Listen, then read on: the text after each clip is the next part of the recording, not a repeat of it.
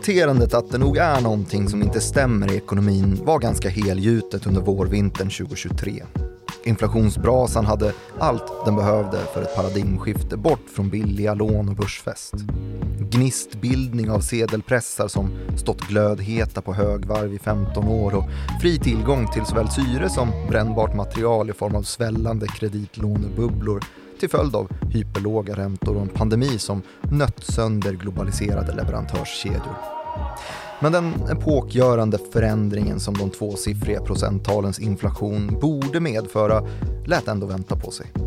Världens börser återhämtade stora delar av de ras som präglat 2023 och även räntemarknader tycktes kylas av i väntan på att de stora åtstramningarna skulle börja verka och inleda en snabb inflationsnedgång. Och trots att de visst skulle låta vänta på sig när ett efter ett av skräckdatasläpp började kablas ut så gick börsen på i, i ullstrumporna och folk levde mest på som vanligt. Möjligtvis med undantag för lite gnäll om att grönsaker blivit eländigt dyra på ICA och Hemköp. Kommer paradigmskiftet i investeringsmiljön som alla väl hade väntat sig med en fyrfaldigad styrränta i ryggen? Eller är det något som vi alla missar?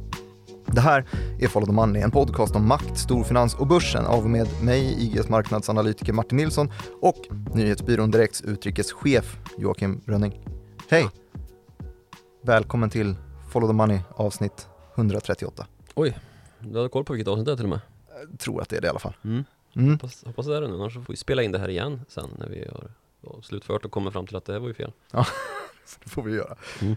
Eh, har du hört att anledningen till att grönsaker är så extremt dyrt i Sverige är för att de åker business class från Spanien? Jag såg att du twittrade om det, jag fattar inte riktigt kopplingen. Succé-tweet. Ja. Nej, sådär tweet. Men eh, det, det är ju sjukt dyrt och någonting lirar ju inte här. Tänker jag. Men, men vad kommer business class-flygningen? Det är bara Men att det är dyrt bara. det, din så komikerkarriär som ska ta fart. Det är så dyrt att det är så man kan anta att de sitter i ett varsitt eh, business class-säte när de flyger upp till Sverige från Spanien eller vart det nu är. De odlar paprika och tomat och sånt. Mm. Gurka via KLM. Mm. Mm. Eh, vi har fått lite klagomål till podden för att vi har ett sånt uh, medelklassperspektiv på saker och ting. Bra. Mm. Va, vad säger de? Eh, det kanske du vet bättre eftersom att du som, du som fick det. Ja, just det. Jo, man måste ju hela tiden fact-checka sig med sina filterbubblor som man sitter i. Det är lätt att fastna i sådana. Just det här med att man får information från samma kanaler och man måste hela tiden bredda sig lite grann. Ja. Vi har ju pratat om ränteuppgången och tycker jag med rätta gjort det ur eh, de belånades perspektiv för att det är därigenom räntehöjningarna verkar allra hårdast, den här skuldsatta privatbelåningen. Mm. Men det finns ju såklart de som har det långt värre och de som kanske hejar på lite mer på en, en lite snabbare ränteuppgång. Mm. De marginaliserade i, i samhället såklart. Precis, och de pratar inte vi lika mycket om kanske. För att det här är en podcast om makt, storfinans och börsen vill jag säga till vårt försvar lite grann. Ja. Vi vet ju naturligtvis att de som drabbas hårdast, kanske inte i relativa termer, det har nog blivit tuffare sett till den levnadsstandard man stod med innan typ räntehöjningarna började om man är medelinkomsttagare och sitter på ett tungt bostadslån typ än vad det är för de allra mest marginaliserade. Som om man ska vara krass kanske har gått fog för att hoppas på att lite fler blir arbetslösa genom kraftiga räntehöjningar så att man kan återfå köpkraft igen. Just det, eh, för då snackar vi då alltså om att de, belånade har sett utgifterna stegra ganska många hundra procent kanske genom Mm. att eh, lånen har blivit två eller tre gånger så dyra och kanske avgiftshöjningar i bostadsrättsföreningar och sen så lite inflation på det också samtidigt som man inte sett att lönerna har ökat lika snabbt. Mm. Men de mest marginaliserade sitter ju då såklart inte med några bolån och missar hela den delen men det blir kärvt nog Ja. av att inflationen biter tag i råvarorna i butiken Precis, exempel. de drabbas ju klart mycket värre av att liksom, tomatpriser ser ut som de gör. Än vad de medel, som- medelklassen gör. De som vände på kronorna redan men som- innan den här precis. krisen blev till ja. Man kanske inte kan äta eh, längre överhuvudtaget. Det kan ju medelklassen fortfarande göra. Mm. Åter till eh, Jonathan Swift och hans eh, anspråkslösa förslag som vi avslutade förra avsnittet med. Mm. Man kan väl äta de fattiga bara. Det, Det är var ditt så, burleska förslag. just det, det var alltså satir. Uh, vill jag förtydliga. Det, när jag lyssnade på avsnittet förra veckans avsnitt så tyckte det tog lite för lång tid innan vi visade att vi också vet att det är satir. Eh, Ja, Ett anspråkslöst förslag, alltså som en artikel som Jonathan Swift skrev på 1700-talet när det var potatispest och svältdöd på Irland med det anspråkslösa förslaget då bestående av att eh, ät bara de fattiga Mm. så blir det bra för alla.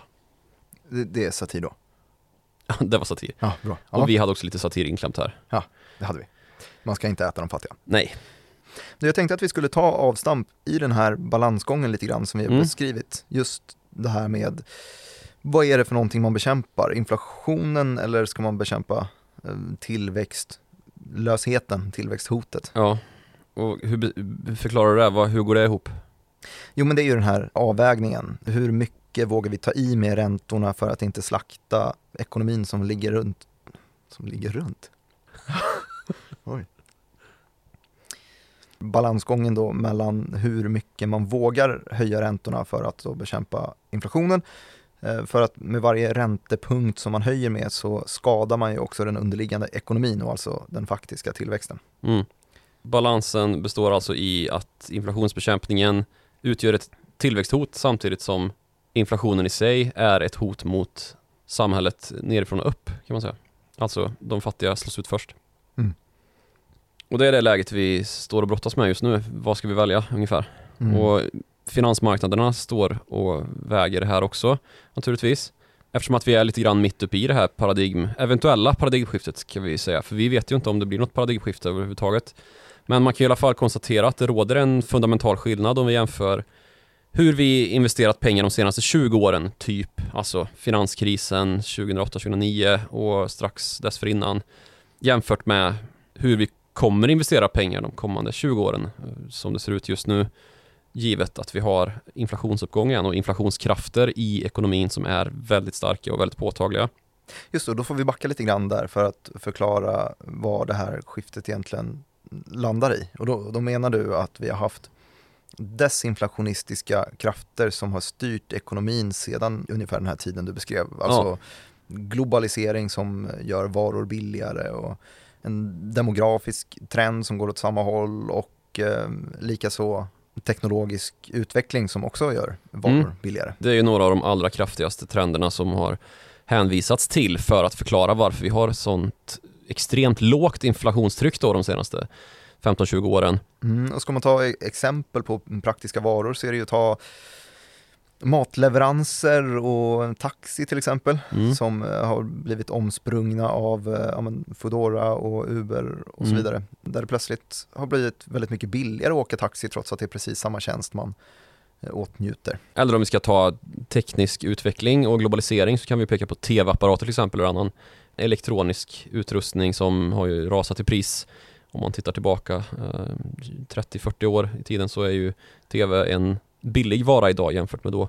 Just och det det. har ju väldigt mycket med att göra då att teknik har blivit lättare att tillverka till högre marginal och det har blivit ett priskrig i den marknaden när man har kunnat tillverka billigare och det har man ju kunnat gjort för att all tillverkning har flyttat till låglöneländer och massproducerats då enligt den teori som ju säger att ju mer vi tillverkar av en vara på samma plats desto billigare blir det för att expertisen där går upp så pass mycket. Och inte bara expertisen naturligtvis utan också leveranssystemet runt den varan som ska tillverkas. Och där har vi ju Kina naturligtvis som den stora förklarande faktorn. 40-tums plasma-tvn på 90-talet kostade ungefär Den var svindyr. 1000 kronor per tum eller något. Jag kommer ihåg när de första plasmaskärmarna kom. De som var som så jävla varma också. Element som man hängde på väggen. Ja, och så var det Smälte tapeter och grejer. legio i Täby-familjerna där jag växte upp. Att Ja. man hade inte element, man hade bara Ja, kan jag tänka mig. 20-30 plasma-tv-apparater i varje hörn. Fy fan, det hade vi inte i Karlstad. Nej. Men sådana plasmaskärmar finns ju inte typ längre för att just de smälter väggen. Mm. Men LCD-skärmar, det är, det är ju det enda som finns idag. Så jag tänker typ att ungdomar idag ser på tjock-tvn som vi i vår generation, som är typ 30-40 nu, såg på svartvit tv. Jag tror aldrig jag sett en svartvit tv. Nej. Men det var ju det som fanns för Innan- Liksom tjock-tvn var. Någonting som man typ, det fanns ju folk som slog upp ett hål i väggen och hade liksom tvn så att det såg ut som en plattskärm fast den stod i det andra rummet bakom liksom väggen. Fan vad smart. Ja, Och sen så en liten strumpbyxa över det. ja just det. färg. Det Ja. var ju den, det aprilskämtet där som, eh, ja, var det bästa någonsin ungefär. Mm. Googla om ni vill veta mer om det. Eh, vi har hamnat bort från ämnet lite grann. Ovanligt, det Ja. brukar vi inte göra. Men nu börjar vi ju glida ifrån den miljö där detta var möjligt då. Nu pratar vi ju istället om att separera leverantörskedjor. Alltså frångå den här teorin economies of scale, alltså massproduktion som en naturlig målsättning då att man ska producera så mycket som möjligt av samma vara på samma plats som sagt för att komma ner i enhetskostnad för tillverkningen. Just för att eh, det råder lite problematik på det politiska. Just när man börjar värdera säkerhet istället. Ja, man precis. förut. Just då Eh. att det här flödet i leveranskedjan ska Mm. vara stabilt och det har det inte varit har man märkt när länder stänger ner. Ja, och det är ju särskilt problematiskt då just att vi har lagt så mycket av den här billiga tillverkningen i länder som är diktaturer där regimer kan bestämma väldigt snabbt hur saker ska förändras och så gör man det bara genom att trycka på en knapp ungefär. Mm. Det var ju precis det som hände i pandemins Kina ju, eh, där man införde nolltoleranspolicy och sen lika snabbt drog sig tillbaka från den. Det gör ju att det blir väldigt volatilt i leverantörssystemet. Vilket i sig kan vara en katalysator för ett inflationsproblem bryter ut i, i länderna sen. Ja, precis. Och inte bara i landet där det tillverkas utan i hela världen. Om man då har en väldigt viktig vara som ett land i princip monopoliserar tillverkningen av, vilket ju Kina gör på väldigt bred front idag, särskilt när det gäller teknisk utveckling och råvaror för teknisk utveckling, så blir det ju ett rejält inflationsproblem för hela världen. Och där någonstans står vi ju nu då. Och för att komma bort från det, då måste vi börja investera igen. Och investeringar av det slaget där man då förgör sin egen lönsamhet i företagen i princip då på grund av en politisk risk som ju har visat sig då under pandemin så är ju det också inflationistiskt. Just det, när man då plockar hem fabriken och bygger den på egen mark istället. Ja, eller i ett annat land bara. Det spelar ingen roll om man, är, om man gör det hemma. Gör man det hemma då i teknisk sektor så, så visst, vi har ju alla de stora, i princip alla de stora tekniktillverkande bolagen i, i västlandet, inkluderat Japan och Sydkorea ju. Och så kommer ju Kina starkt på den fronten också naturligtvis och har ambitioner om att lägga techsektor under sig. Men ska vi börja tillverka tv-apparater i västvärlden igen, alltså länder där sådant som löner inte är att betrakta som låga, så då kommer det bli dyrt med tv igen. Mm. Så det här är lite grann grunden till problemet då. Och det är det som gör att man kan argumentera för att räntor strukturellt kommer ligga lite högre framöver. Och inte bara det heller, utan vi har ju flera andra faktorer också. Vad har vi mer då? Ja, men vi har ju ett klimatproblem som eh, inte är så lätt att tas med heller ju. Just det, det brukar man ju också ta upp i det här valet, att det är kanske där man ska lägga krutet nu. Eh, Mm, att passa på, ju eh, att det var någon som sa att man inte ska slänga bort en god kris, utan använda den på att förnya någonting strukturellt. Och då kanske det är så att man till exempel instiftar ett IRA-paket, Mm. den här Inflation Reduction Act. Och Som slår två flugor i en smäll ungefär. Stämmer ja, man försöker ta hand om inflationsproblemet och samtidigt kanalisera pengar in i det som framtiden ska vara, alltså förnybart. Tre flugor i en smäll. Ja. Samtidigt som man gör det på hemmaplan. Just det. i USA. Ja, men klimatet då, det är också en omställning som kostar kortsiktigt och driver inflation. För det blir dyrare med energi, dyrare att tillverka och det pressar tillväxten när konsumenter försvagas av höga elräkningar till exempel då. Det gäller ju först och främst i Europa där vi ju har en oroande mängd av stora industribolag just nu som eh, varslar om nedläggning av lokalproduktion här hos oss. Samtidigt som vi har den här politiska rörelsen i Europa då mot att producera mer hemma, precis som det finns i USA, där man ju har blivit varse vad det innebär när Kina inte kan leverera till följd av då att man har eh, pandemilagar som innebär att man inte överhuvudtaget får gå till jobbet eller gå ut överhuvudtaget. Eh, Mm. Ja, det är krasst förklarat men det, var ju, det är där någonstans problemet ligger. Och dessutom så var ju dessa regler att betrakta som rätt människorättsvidriga och det är ju ett problem som inte är nytt vad det gäller Kina.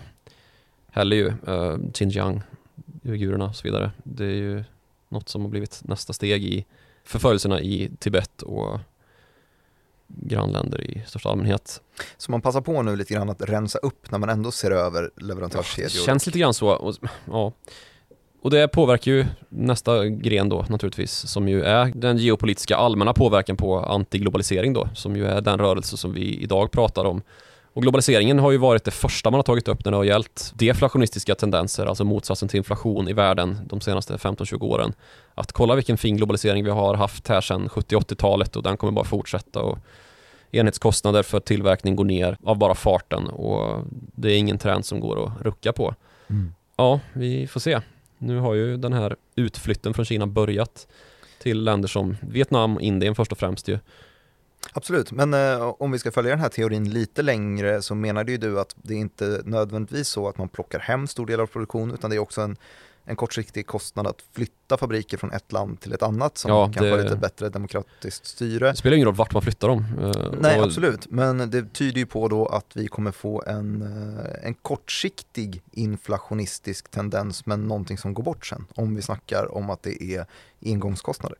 Ja, fast det är ju frågan om hur kortsiktigt det är egentligen då. Om man tar i akt då att de här leverantörssystemen som har byggts upp i Kina har gjort det under 30-40 år en ganska lång period av jobbig inflation som man ska behöva brottas med då liksom.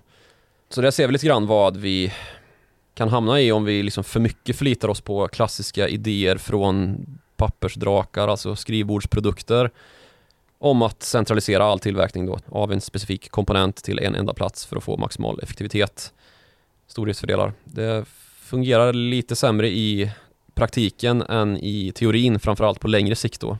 Mm. Eftersom att sådana här system påverkas av annat än sig själva. Alltså, de funkar inte riktigt som det är tänkt annat än i vakuum, precis som med all annan labbverksamhet. Alltså, det är ju så att det finns alltid alternativkostnader liksom som består av att vi riskerar lägga makt i händerna på de välfungerande diktaturer som ju är de här låglöneländerna som vi nyttjar för att hålla tillverkningskostnader nere och vinstmarginaler uppe. Nu måste vi liksom bygga flera leverantörskedjor, inte bara ha tillverkning i Kina utan också andra länder då. Och vips så har vi högre kostnader då för att få samma komponent mm. och ha en hållbar leverantörskedja som inte riskerar att stängas ner då om vi får en pandemi eller ett krig till exempel. För det var ju samma situation där kan man ju säga om vi tittar på energiråvaruexporten från Ryssland till Europa. Ju. Samma problem. Plötsligt var man tvungen att uh, styra om varifrån man fick sin gas eller uh, olja eller vad det nu kan vara man försörjer sig med. Ja, uh, precis.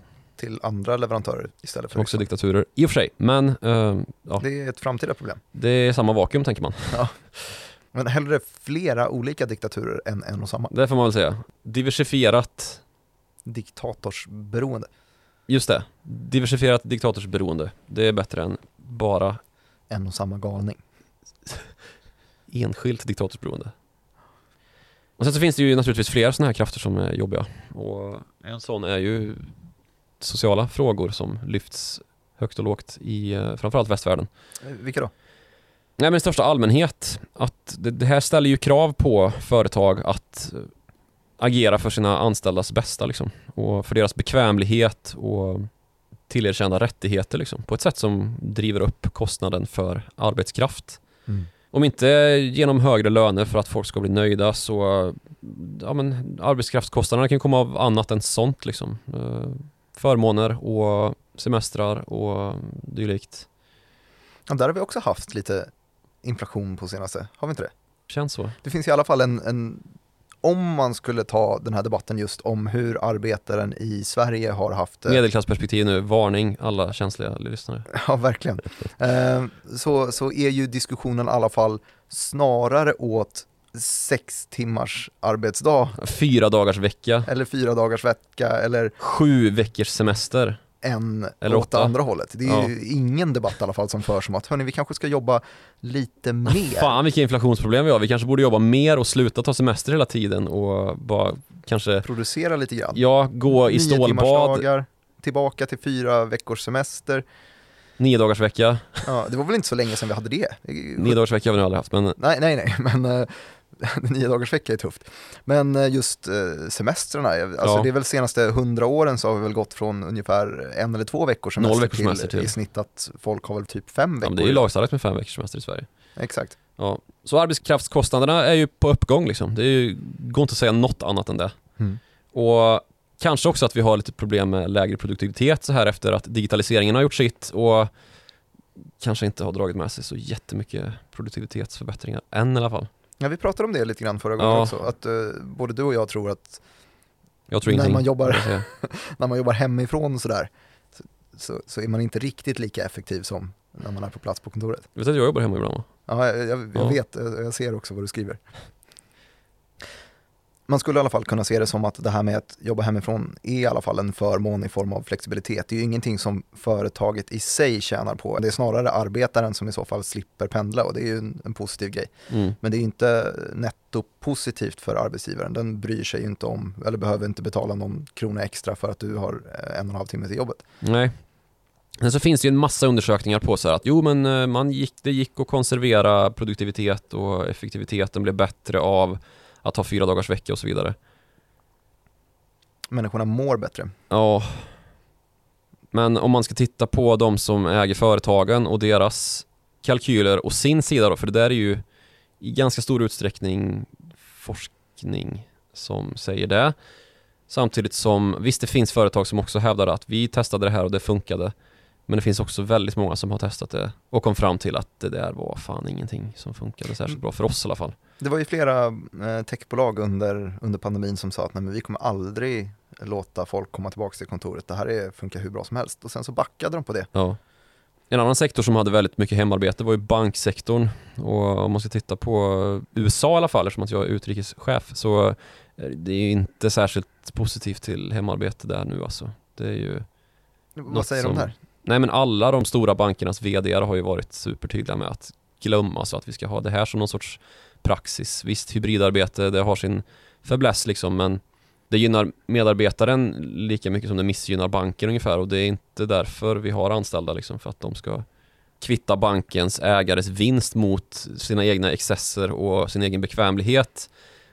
Det heter ju att jobba av en anledning. För att det är jobbigt. Det är lite jobbigt ja. Så både Jamie Dimon som är JP Morgans VD och Goldman Sachs David Solomon. har varit ganska tydliga med att det är återgång till för pandemisk arbetslivsstandard liksom som gäller. Inte sitta hemma i mjukisbyxor och eh, jobba via Zoom eller Teams liksom. Mm. Och om man ska prata medelklassperspektiv så är ju det här en väldigt medelklassig fråga alltså. För det är ju svårt att jobba hemifrån om man är Personlig assistent. eller undersköterska eller eh, lokalvårdare liksom. Mm. Men allt det här är ju i alla fall problem som man har kunnat kasta pengar på och nog kommer få fortsätta göra det eh, i allt intensivare tempo. Eh, och det kräver ju riktade insatser på ett annat sätt än vad vi har gjort oss vana vid om man ska återgå till någon sorts finansmarknadsperspektiv i detta avsnitt också. För sättet att kasta pengar på problem i den epok som vi har genomlevt de senaste 15-20 åren har ju bestått av centralbanksstimulanser, alltså väldigt breda stimulanser. Så fort det kommer en liten mikrovåg av lågkonjunkturoro så skickar vi ut lite pengar i systemet bara. Om börsen viker, oj, nu kommer Fed ridande med lite ytterligare stödköp i obligationsmarknaden som puttar ut pengar i, i börsmarknaden och så har vi en lösning på problemet ungefär. För att allting handlar om känslor, eh, alltså sentiment då. Att investerare känner sig oroliga och då finns Fed alltid där med en hjälpande hand liksom. Mm. Och motiveringen till att det här var acceptabelt, det var ju att vi inte hade någon inflation. Just det. Så man kunde motivera marknadsorosbistånd från centralbankerna genom att vi har ändå inte nått upp till inflationsmålet. Ja, alltså nu. för att få tillbaka inflationen i den här epoken så förlitade vi oss på att med en nästan flagrant slapp penningpolitisk metod skicka ut pengar i systemet för att få upp inflationen då. Och det visade sig ju vara helt hopplöst och det ledde till att konjunkturen liksom förvandlades till sådana här mikrovågor i ekonomin. Där centralbanken red ut med en stor fet penningpåse och räddade marknaden så fort känsloläget tröt lite i investerarleden. Konjunkturcyklerna plattades ut lite grann. Ja, ehm, och det här var ju som sagt möjligt då eftersom att vi inte hade någon inflation. Och det är liksom hemligheten, man använde de här enskilda dipparna i investeringsvilja, oro alltså på marknaden till att försöka pressa upp inflationen och lösa ekonomiska problem samtidigt då. Två flugor i en smäll Mm. igen. Det var metoden. Men det var också lite grann som att devalvera problemen. För de försvann ju inte av det här liksom. Det var inte så jättestor skillnad mot hur vi gjorde innan växelkursen blev flytande back in the day. Just när man märkte att trycket på eh, valutan var lite för tufft så eh, startar man om genom att göra en liten omvärdering av den istället. Ja. Mm, precis. Kronan var för hög. Oj, vad fan, det går inte. Då blir det dyrt för internationella bolag att köpa den viktiga svenska Exporten. basnäringens export. Så då devalverar vi och så blir kronan lite mindre värd och så kan vi sälja igen på världsmarknaden. Just det, man agerade mot symptom och inte mot eh, strukturella problem. Exakt. Och det finns ett berömt uttalande då om att det där är lite grann som att kissa på sig. Just det, det blir varmt en liten stund och sen så blir det ganska kallt och obehagligt. Ja, precis. Välbekant. S- Som väl Wallenberg sa. Marcus Wallenberg. Ordkonstnären Marcus Wallenberg. Dodde även kallad. Pappa till Mark och Peter Wallenberg. Just det. Som i sin tur är pappa till bland annat Jakob Wallenberg. Och. Peter Wallenberg junior. Mm. Ja. Kan inte undgå lite Wallenberg-historia när man får chansen. Nu är det plötsligt tvärtom i alla fall. Eh, För nu har ju vi, eller eh, centralbankerna kanske man ska säga, försökt att strama åt då för att ta ner inflationen som plötsligt har kommit över oss. Mm. Och eftersom att de här disinflationistiska krafterna i ekonomin nu tycks vara borta mer eller mindre, eller i alla fall Men de, det är de Klart som mindre. har bytts ut då här när det globaliserade har blivit mindre sådant. Ja, precis. Så då har vi de här enorma utmaningarna framför oss. De tre som vi statuerade med. Alltså kostsamt klimathot, kostsam deglobalisering och sociala frågor som leder till att vi får en hög arbetskraftskostnad att ta itu med. Och hur gör vi det? När vi inte kan stimulera brett genom att sänka räntor och stödköpa i obligationsmarknader för att försöka pressa upp inflationen utan istället måste ha ner den utan att vi ska förstöra ekonomin i sin helhet för att nå 2% inflation igen. Ja men vi gör precis samma sak fast åt andra hållet bara. Ja. Vi, stramar åt brett istället. Vi höjer räntor och vi minskar på centralbankernas balansräkning. Men det går ju inte när vi måste lösa en massa problem samtidigt för att vi har en realpolitisk verklighet att förhålla oss till. Just det, det, det är också ett problem ja. Och eh, USA har ju då försökt angripa det här genom IRA då till exempel som jag nämnde förut. Och det finns väl planer på eh, liknande paket i, i EU också och kanske i alla fall många åsikter om att det ska finnas. Ja, Eh, och de, jag tänkte säga det, som sågas just nu, Mm. sönder och samman vid dess fotknölar. Men hur, hur ser de ut? Ska det vara samma sak? Att Ja, de ska strama det- åt med ena handen och ge med andra? EUs gröna deal som nu bereds och som ska komma i någon sorts delpresentation, alltså man ska offentliggöra en del av vad man tänker sig inom EU då i närmsta veckorna här. Men det har redan läckt, eller vad man ska säga, det har redan presenterats internt då för en massa viktiga bolag som, som nu är på väg att fly till USA för att de får så feta subsidier där. Då pratar vi bland annat Audi, eller? Ja, Volkswagen då som ju äger Audi. Men även Northvolt ju som eh, det har kommit lite nya nyheter om här att de typ kräver av EU att höja ambitionen för att det är för klent här Mm. på kontinenten. Och de har ju viftat också med den här börsnoteringen. Ah, det Ja. kanske kan ske i New York.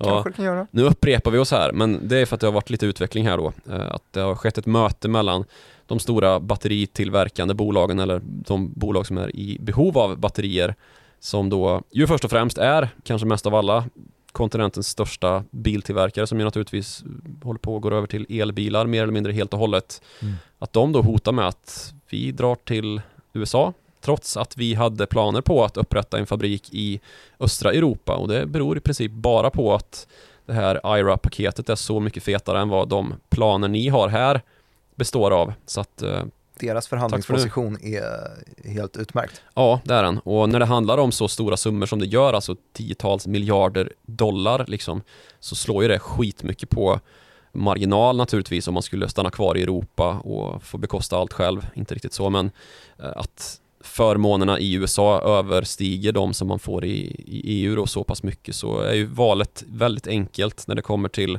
att man faktiskt är skyldig att agera i sina aktieägares intresse. Mm. Och de vill natur- naturligtvis ha så hög vinst som det går att få på lång sikt. Och ja, det... Och då håller EU då på att dels försöka bestrida det här, anmä- anmäla USA till, vad är det, WTO kanske, Ja, för att de eh, håller på och är konkurrensvidriga. Och samtidigt så försöker de eh, förbereda något liknande Ja, men det, det, alltså det som Northvolt då har beställt, kan man säga att de har, är ju liksom en kopia av IRA.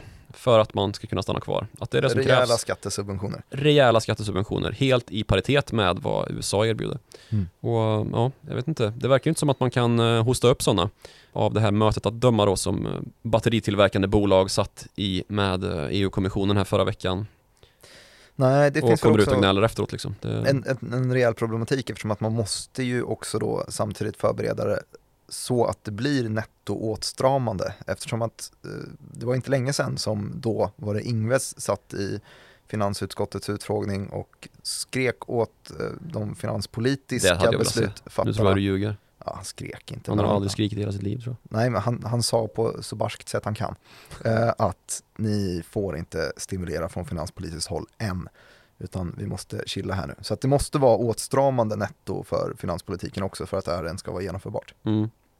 Men det här handlar ju om fiskal omfördelning genom att vi då låter politiker fördela pengar mot vad vi nu anser oss behöva korrigera i ekonomin som genom IRA då, där det handlar om klimatomställningen. Precis som vi försökte då med breda stimulanser liksom hjälpa allt på en och samma gång eh, samtidigt som vi fick upp inflationen. Vi ser det liksom med eh, pandemins checkar som skickades hem till privatpersoner. Vi ser det med våra elbidrag Mm. vi kastar pengar på ett problem och hoppas att det löser sig. Oavsett om problemet är klimathot, social oro från en pandemi eller från höga elpriser eller en konjunkturnedgång i sig eller något annat typ. Mm. Jag tycker inte att eh, finansmarknaderna riktigt har insett vidden av den förändringen. Att man inte längre går via det monetära vapnet, alltså räntehöjning och stödköp i obligationsmarknaden som, som Federal Reserve och många andra av världens centralbanker hemföll åt att göra de senaste 15 åren när man nu övergår till riktade stödinsatser då. Alltså vad det innebär för ekonomin. För jag, och jag tror att det har lite att göra med att vi var och en till mans lite grann tycker det är jobbigt med förändringar och att vi ska behöva anpassa oss till dem. För visst är människan oerhört anpassningsbar men också väldigt bekväm ju. Särskilt när det kommer till medelklassen kanske. Mm, kanske det. Och vad är väl bekvämare då än att just kasta pengar på ett problem och hoppas att det löser sig. Kanske till och med låta någon annan göra det, typ politikerna. Så du får utveckla lite här, vad menar du med att vi inte insett förändringen? Ja men om vi tar börsen då som ett mätinstrument för att vi inte har fattat riktigt än och tittar på hur den har rört sig sedan i höstas så någonstans i slutet av september där förra året så nådde vi botten och så ser du sen en brant uppgång då i, eh, i index Mm. överallt egentligen i västvärlden. Och det är ju som att marknaden tar för givet att vi kommer få se en återgång till inflationsmålet runt 2%. Mm. Nästan som att det är en naturkraft nu när vi har börjat tajta till då med eh, styrräntehöjningar. Och därefter då, om vi ska tolka marknaden lite blont och dumt och jag är som jag berättade i förra avsnittet både och så kommer vi ju få se en återgång till en marknadsmiljö också då där varje mikroimpuls av svaghet i ekonomin möts av centralbankstimulans. Det är ju vad vi säger oss själva med den här börsuppgången i princip.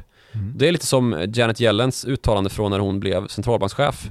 Kommer du ihåg det? Jag lovar, det kommer aldrig mer ske en finanskris under min livstid. Vår generation kommer vara befriade från ytterligare finanskriser. Varför säger man sådana där saker? Ja, men hon hävdar ju det att vi typ löst alla problem genom att ta itu med bankväsendet och svagheten i systemet då som var att de privata bankerna kunde ta för hög risk och hade potentialen att enskilt krascha hela det finansiella systemet. Mm. Vilket vi ju såg nästintill hända med Lehman Brothers kollapsen. Det hade ju hänt om Lehman Brothers hade fått gå omkull utan åtgärder där man räddade nästa bank från att gå omkull. För det var ju metoden då då, att man eh, i princip förbjöd banker från att gå i konkurs genom att man stötte till pengar som man aldrig mer kommer se röken av från skattebetalarnas sätt. Smart hon, Gällen. Och på samma sätt då så verkar det nu som att börsmarknaden prisar in att alla problem är lösliga, kanske inte lösta forever, men lösliga forever genom att vi bara kastar pengar på dem. Och att vi nu kommer kunna ta itu med varenda konjunkturproblem i framtiden när det kommer i en sån här mikroimpuls då, som det gjorde under den period vi pratat om, alltså de senaste 15-20 åren. Och vi bara kastat pengar på det utan att lösa någonting då i och för sig, men det har ju inte spelat så stor roll när vi har under den här perioden bara blåst upp bubblor. Det är lite som en i min klass på lågstadiet som trodde att man bara hämtade pengar i bankomaten, att de liksom fanns i obegränsad upplaga där och att man bara kunde ta när man behövde köpa något. Liksom. Mm. Gulligt. krävs ingen motprestation ungefär. Lite samma tänk om man ska gå till teorins extremitet då i det Janet Yellen sa att det bara hämta mer pengar och kasta dem på problemet.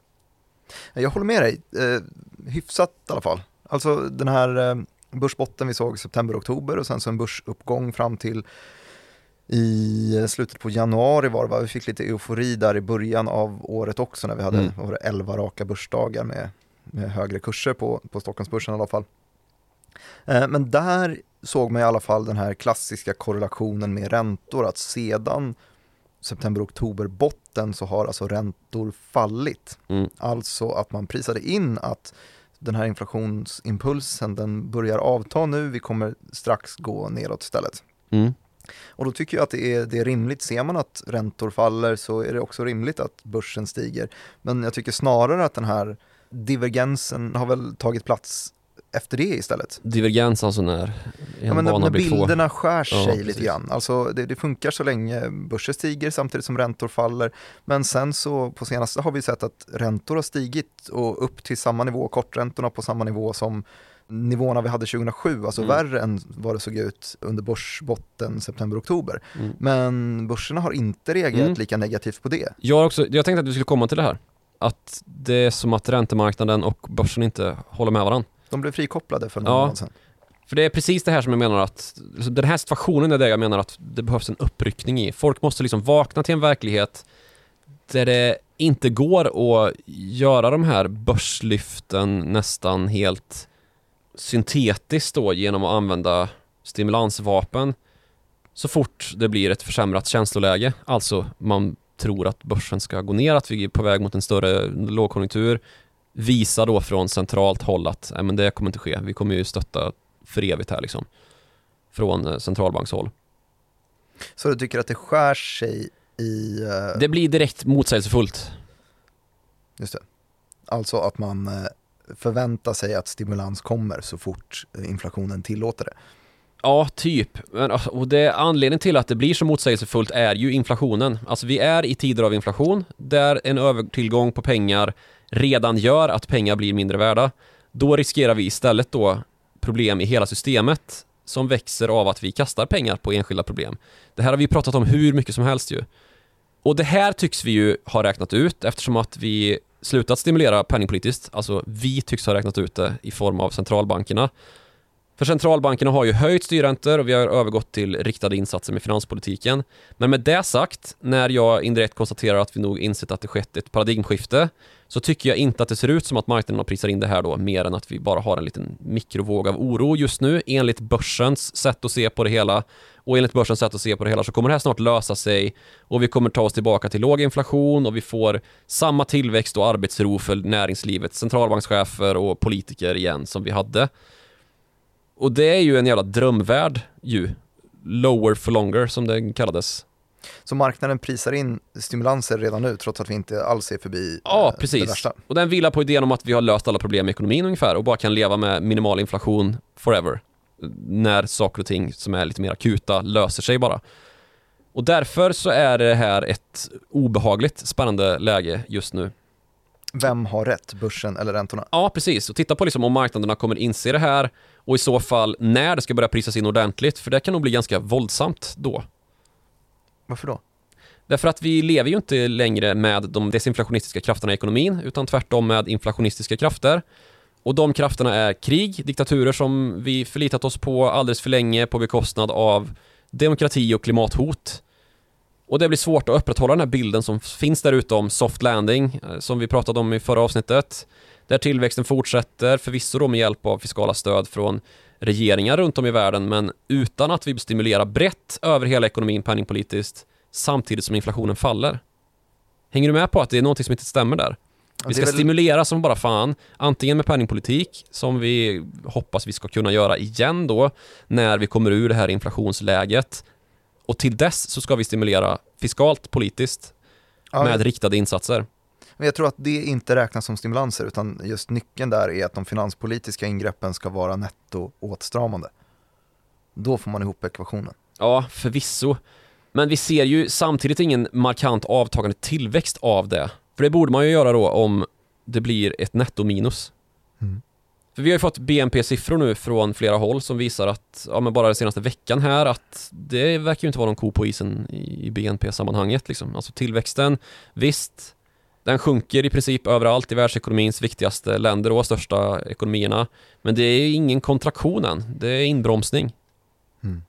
Problemet är att då desinflationsprocessen, den har bara börjat. Risken är att det visar sig vara lika svårt som det låter att ta ner ekonomisk aktivitet utan att det leder till en ond cirkel då, som vi pratade om i förra avsnittet. Just det, du menar där att Spiraleffekterna. Spiraleffekterna av att människor förlorar sina jobb Ja. och slutar konsumera och då får företagare ännu färre pengar och eh, behöver sparka ännu fler. Ja, Mm. och så vidare och så vidare liksom i oändlighet tills vi är i en djup depression och kan sparka igång ekonomin igen på grund av då att vi inte har någon inflation längre. Genom stimulanser, eller? Ja, precis. Men då penningpolitiska stimulanser, inte fiskala. Alltså risken är att det kommer kosta jättemycket mer i tillväxt då innan vi når 2% och ekonomin har mattats av så vådligt att vi har kunnat nå det här målet som vi har valt att förhålla oss till, alltså inflation 2% över tid. Ja, men för det, det prisas verkligen in som du säger, just det här med att eh, räntorna kommer vara lägre i framtiden. Eh, har du sett att eh, spreaden har ökat mellan korta och långa räntor nu? Du tänker på den inverterade räntebanan Just det, som alla nördar pratar om. mm, den har vi varit i i en ganska lång tid, men Ja. skillnaden mellan dem har inte varit så stor. Nej precis, den är högre nu än på, vad är det, 40, drygt 40 år. Sen liksom Paul Volcker och eh, stagflationen på 80-talet liksom. Ja, det stämmer. Eh, september 81. Eh, Paul Volcker var alltså centralbankschef då. Volcker. Ja. Förlåt.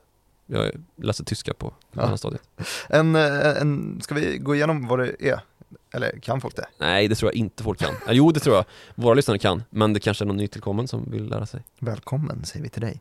En inverterad räntekurva, det, är alltså, det inträffar då när räntan på kortfristiga, alltså med kortare löptid, obligationer blir, blir högre än räntan på de längre, de långfristiga obligationerna. Och eh, det är fikonspråket kring det, men teorin bakom är då, sitter och skrattar, vanligtvis så vill man ju ha eh, bättre betalt för att låna ut sina pengar under längre tid. Men med en inverterad räntekurva, alltså när de korta räntepapperna betalar mer än de längre, så är det alltså det motsatta. Och eh, det här brukar ses som en recessionssignal, eh, för det skiftar ju då också konsumtionsmönster eftersom att det betyder att pengar kommer bli billigare sen. Och då kanske man väntar då med att starta större projekt till exempel. Och då det vi refererar till är här under tisdagen så ökade det här avståndet mellan de korta och då brukar man alltså kolla på den amerikanska skillnaden mellan tvååringen och tioåringen. Eller tre månaders och tioåringen för den. Eller tre månaders, absolut. Men eh, om vi tar tvååringen som jag har framför mig nu i alla fall, eh, så ökade det avståndet till, eh, det är en hel procentenhet nu när tvååringen är på eh, drygt 5% jämfört med 4% på amerikanska tioåringen. Och senast vi såg det här var i eh, september 81 då alltså. Mm, så här hög skillnad. Sen så det var ju, det användes då som indikator för att se om det kommer en lågkonjunktur farande. Och den här har ju haft rätt oftare än den har haft fel, den indikatorn. Men det är ju också en liten sån här domedagssägare. Det är det. Eh, för den har ju varit inverterad Absolut. flera gånger här. Mm, Den var inverterad 2019 och då var det mycket snack om men, eh, att nu är det lågkonjunktur på G. Ja. Sen så kom ju pandemin och det blev lågkonjunktur som bara fan.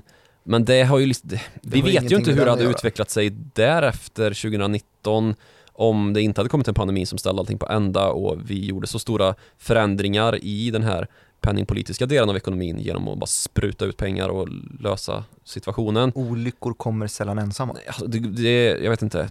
Man kan nästan diskontera 2019 eh, inversionen i räntebanan. Mm. Som, ja, för vi vet inte hur det hade gått. Nej. Men den hade ju rätt Mm, eftersom hade- att pandemin kom. Stämmer. Men det är ändå något sjukt med en ekonomi där det ger en högre avkastning och låna ut pengar och få tillbaks dem om tre månader än det gör att låna ut pengar och få tillbaks tio år. Att det ska betala sig bättre månadsvis att rulla på de korta än att hålla på de långa eh, löptiderna. Mm. Det signalerar ju att något dåligt är på G. Och om vi tittar på vart vi står nu så har vi ju den senaste tiden sett de här, liksom vid sidan av försvagningarna i tillväxt, en del bubblor som har spruckit i de delar av marknaden som svällde allra mest under pandemins breda stimulanskaos, för man kan inte kalla det så mycket annat när det sköts hej vilt med den penningpolitiska bazookan som den kallades i finans-Twitter-världen. Pang. Mm. Pang. Pang. Ja. Ger det ljudeffekter här så att vi ska få lite... Vad bra det blev. Men då snackar vi ju grön teknik till exempel. Förhoppningsbolag inom grön teknik. Det var ju någonting som verkligen smällde pang Mm. eh, under, eh, var det 2020 ungefär? Ja, 2020, 2021 det var som de pikade. Ja. Men vi har också sett liksom krypto smälla, vi har sett uh, memaktierally och sådana här knepigheter som, som inte längre finns ju. Det, det var ju en bubbla, måste man ju säga, i sin fenomenologi. Mm. Eller vad man ska kalla det. GameStop ja. ja. Så varför har vi haft den här börsuppgången i index då? När det har smält bubblor? Kan man fråga sig. För att det har varit eh, enskilda händelser skulle börsoptimisten säga och vi Ja. såg att räntorna faktiskt ju eh, trappades ner, alltså att det här eh, narrativet om att vi har fått en inflationstopp Ja, var exakt. sann fram Det är ju till förhoppningar januari. då på att centralbankernas inflationsprognoser som fortfarande visar brant nedgång till 2% och prisras på energi som ligger bakom det här. För energin har ju, den var ju jättehotande där under den tidiga, eller vad ska man säga, under hela 2022 fram till hösten när vi såg att oj, fan Tyskland lyckades mycket bättre än vad vi hade trott på att fylla sina gaslager med hjälp av de här andra diktaturerna och energipriserna kom ner lite grann Mm. kontinentalt pratar vi då, för här var det ju fortfarande ett kaos av andra anledningar som var mer politiska. Och sen så har vi haft tur att det inte blivit en smällkall vinter då som gav rullande nedsläckning i kontinentaleuropa som har gett lite andrum. Men grundproblemen är ju kvar och att lösa problemen kommer kosta så mycket att arbetet med att ta ner inflationen blir markant högre än det hade varit tidigare. Alltså när vi hade starka desinflationistiska trender i ekonomin som nu har tonat ut ju. Mm. Och det har de tonat ut till tonerna av en rysk invasion i Ukraina. Som vi inte vet när det tar slut och vad som händer då. Så det kommer bli svettigt för aktiemarknaden om vi vaknar och inser att det här grundproblemet ju, eller de här grundproblemen ju är kvar. Så du menar, don't fight the Fed? Som försöker strama åt nu. Nej, absolut. Det får man ju lov att säga. Men Men det kanske också utkristalliserar sig vid nästa datapunkter som ska ramla in här. Precis, det är ju så jävla spännande att vi inte kan dra några slutsatser om det här som att, ja, tänk om de har rätt. Tänk om det inte blir någon, något riksbankspiggsvin Nej, exakt. som vi pratade om förra avsnittet. Fan, vi får sluta prata om vad vi pratade om i förra avsnittet nu. Ja. Men vi pratade ju om eh, The Ricks Hog, igelkotten i, som bildas av hur fel Riksbanken har haft i sina prognoser Mm. med förväntan att räntor ska gå upp kontra nu då att man eh, får hoppas att de inte har lika fel i sina inflationsnedgångsprognoser då. Just det, som riskerar att bilda eh, djuret piggsvin. Ja. Och här är det ju öppet fält ganska mycket. Vi har eh, stora skillnader mellan också de olika bankerna som sätter sina prognoser. Såg att eh, Handelsbanken eh, ligger väl hökaktigast, alltså mest åtstramande i sina prognoser med en 75-punkters höjning vid aprilmötet som kommer. Mm. Men mycket hänger väl också på hur Fed agerar. När vi spelar in det här så är det några dagar kvar tills stora arbetsmarknadssiffran Ja. kommer och Rysare. ytterligare några dagar tills inflationssiffran kommer. Ja, också. men eh, Jerome Powell, Federal Reserves chef, har ju suttit i, eh, var det i kongressen igår eller? Han satt i, just det, snackade inför senaten och sen så är det representanthuset idag. Just det. Ehm, och det här är onsdag som vi spelar in. Och efter det så har ju flera stora analyshus och uh, förvaltar tungviktare varit ute och pratat om att eh, men det är inte orimligt med en styrränta på 6% i USA. Det hade man inte sett för två år sedan. Ens i sin vildaste jävla fantasi alltså. Nej. Nu är inte det deras base case men att de ens pratar om det är ju lite rysligt alltså. Det är dyrt. Det kommer bli svettigt för aktiemarknaderna och det kommer också bli svettigt om det visar sig att ekonomin redan nu börjar försvagas avsevärt. Uh, förvisso med följden då lägre inflation av att räntehöjningarna börjar bita ordentligt. Mm. Och i Europa så har vi ju dessutom den fullständiga shitshow som är Brexit.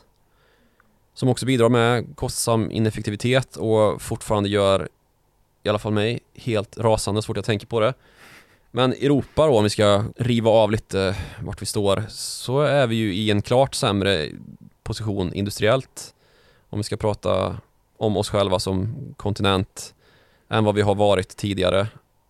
Och det är kanske liksom konsekvensen av de problem vi ser politikerna har med att dra jämnt i EU och nå fram till lagar som biter på ineffektiviteter och sånt som tillståndsgivning och gemensam utrikespolitik för att mota antidemokratiska hot från Ryssland och Kina. Just det, för när man har varit så här i ett kritiskt läge som det är just nu så gäller det ju att företagen har utrymme att vara snabbfotade och kunna ta rimliga beslut på ett När de flyttar till USA. Sätt. Ja, när de till exempel flyttar till USA. Ja. Och då har vi ju sett då att bolag har uttryckt sig kritiskt mot den Ja. byråkratidjungel som är EU. Att man sitter fast i det helt enkelt. Det här har vi verkligen inte insett vidden av än alltså.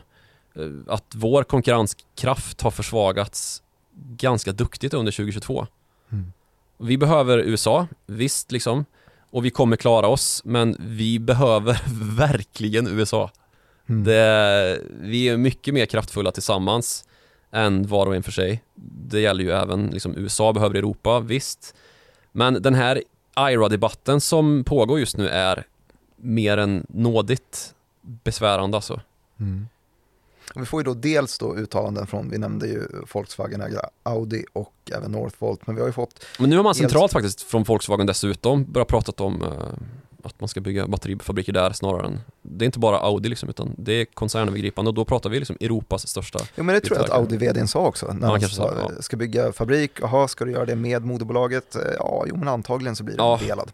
Precis Eh. men nu har man gått ett steg längre och pratat om det som en eh, koncernövergripande satsning.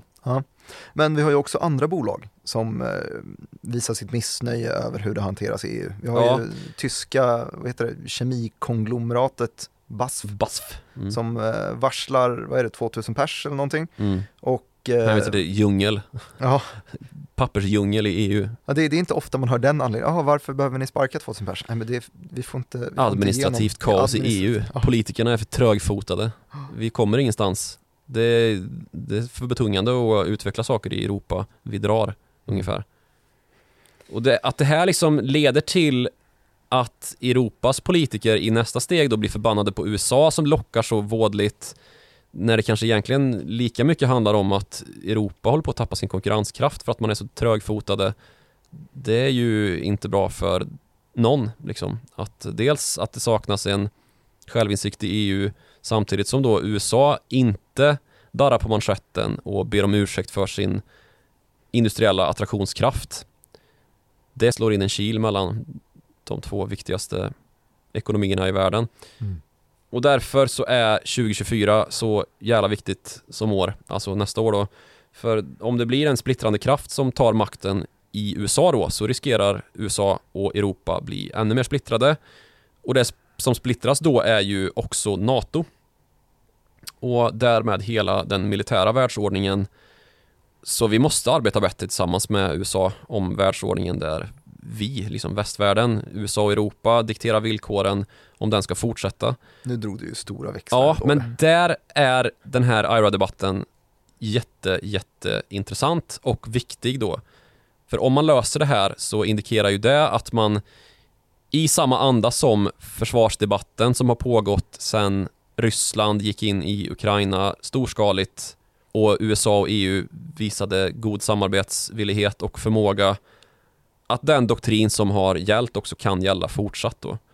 Och jag tycker inte att man ska vara domedagsförespråkare men IRA är verkligen en jätteviktig fråga och jag sitter som på nålar så fort det dyker upp rubriker om europeiska bolag som flyttar till USA nu och jag väntar på svaret som, som kommer från EU inom kort då Mm. där man ska försöka bibehålla sin konkurrenskraft med pengapungen öppen liksom. Det är ju så man får jobba. Skiktet till det finanspolitiska. Ja, men något som också behöver omformuleras eller omdefinieras kanske jag ska säga det är ju utvecklingsmarknader om vi ska ta en liten tripp runt jorden. Mhm.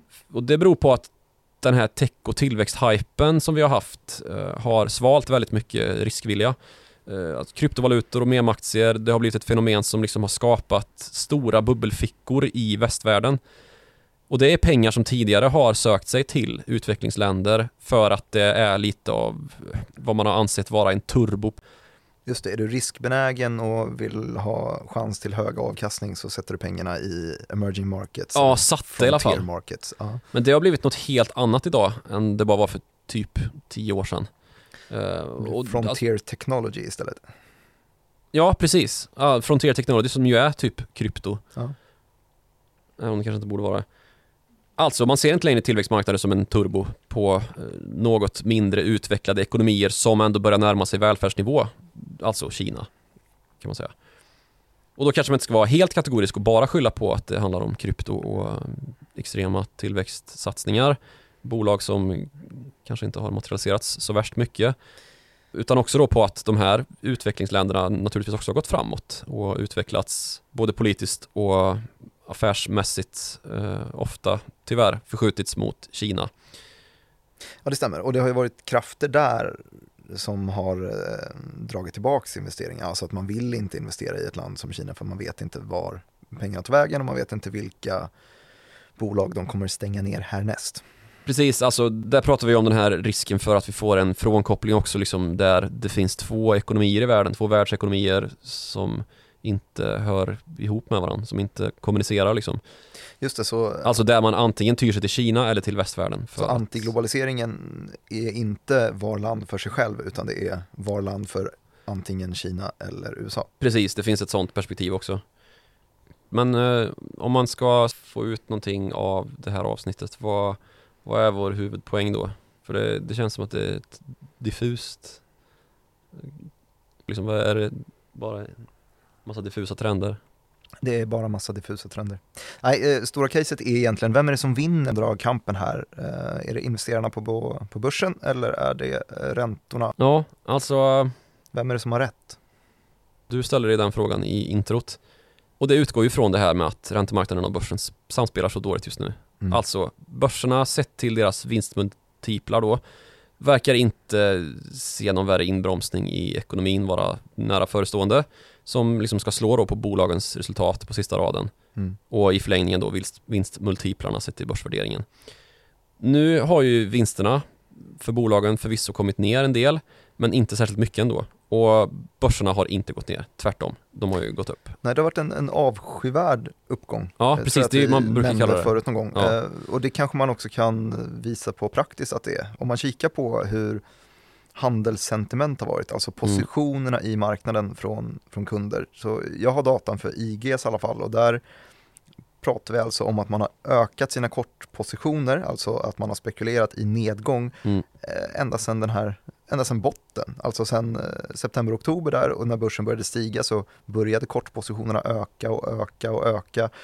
Och just nu så ligger vi på ungefär 80 procent eh, ligger korta mm. eh, på Stockholmsbörsen. Och det har de gjort ett ganska bra tag. Det ser likadant ut på tyska DAX-index som också är en väldigt välhandlad eh, produkt. Så det, det är många just nu som inte är så glada över att det har gått upp så mycket. Nej, det är en liten loser-position ja. och har haft kort position eh, senaste halvåret ju. Mm. Och då har man kanske utgått lite för mycket då från att eh, ja, vinsterna har gått ner och då ska de väl fortsätta göra det ungefär. Och därför ska börsen ner. Så funkar det inte riktigt. Och vi vet ju ingenting, ska vi återigen upprepa. Men det indikerar då att man läser en framtid där inflationen är på väg att tämjas då av styrräntehöjningarna. Mm. Och det kan vara okej okay liksom, eh, eftersom vi tänker framåtblickande. Men hur säkra kan vi vara på att vinstförsvagningen inte fortsätter då för att vi har med en egentligen realekonomisk försvagning att göra. Och att det är först och främst den som sänker företagens lönsamhet. Mm. Och så Q räntemarknaden då, om vi ska ta med den i bilden och liksom definiera det här som vi pratar om ytterligare, så har ju räntorna gått upp och även de prisar in att inflationen ska komma ner rätt snabbt. Och inflationen är ju klart mycket högre än vad räntorna är, på tal om framåtblickande finansmarknad. Men om inflationen ska ner utan att räntorna ska upp, då beror det ju på något annat, alltså ekonomisk försvagning. Att vi får en lägre takt i ekonomin på grund av att kanske vi får sådana här spiraleffekter av konsumenter som blir av med jobbet och inte kan köpa alla dyra varor som har eldats på i prisstegringar, det som är inflation ju. Och det lirar ju inte med att börsen är upp och vinstförväntningarna fortsatt är höga. Som om vi inte får någon realekonomisk försvagning. Det Mm. talar ju rakt emot varandra, de två scenarierna. Så räntemarknaden signalerar snarast då att vi kommer få se en del räntesänkningar inom en snar framtid.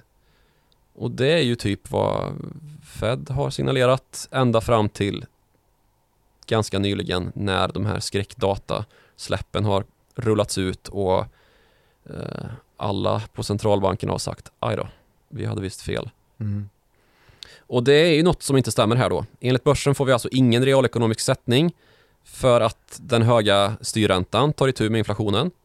Men samtidigt så är marknadsräntorna kvar på jättelåga nivåer och ger oss en toknegativ realränta ju. För det har vi fortfarande. Mm. Uh, styrräntorna ska ju snart sänkas har man läst in i, i det scenariot. Mm. Och det säger oss ju att räntemarknaden förebådar en realekonomisk kollaps, motsatsen till vad börsen förebådar. För där spås det ju en liksom, realekonomisk frid och fröjd framtid ungefär. Ja, det är svårt att få ihop och det kanske mm, ganska bra rimmar in i det här att eh, man har olika tidshorisonter. Att eh, korträntorna ger mer än vad långräntorna Jo, gör. det förklarar väl det. Men det talar rakt emot varandra och utgör liksom det som jag oroar mig för allra mest. Alltså att något är ruttet och motsägelsefullt här och det kan sluta väldigt illa. Eh, både om inflationen är mer klistrig än väntat och om tillväxten blir trögare än väntat. Någon är förloraren här och den kommer få betala dyrt Mm. till syvende och sist. Om det är så att du har tips på vem det kan vara som får betala dyrt så kan du ju skicka in ditt tips till followthemoney.direkt.se som är vår mejladress. Oh vad mycket mail vi kommer få nu. Ja, hoppas det. Eh, Man kan också skicka små Twitter-DMs till utrikeschefen eh, så använder man adressen snabel Joakim Ronning och till mig så har man Martin Nilsson IG. Och jag vill också eh, flagga för att jag har en morgonrapport som jag skickar ut varje vardagsmorgon. Man går in på ig.se morgonrapport och skriver man in sin mailadress där och då dimper det ner varje vardagsmorgon. Jag går upp jättetidigt. Ha det så fint. Hej!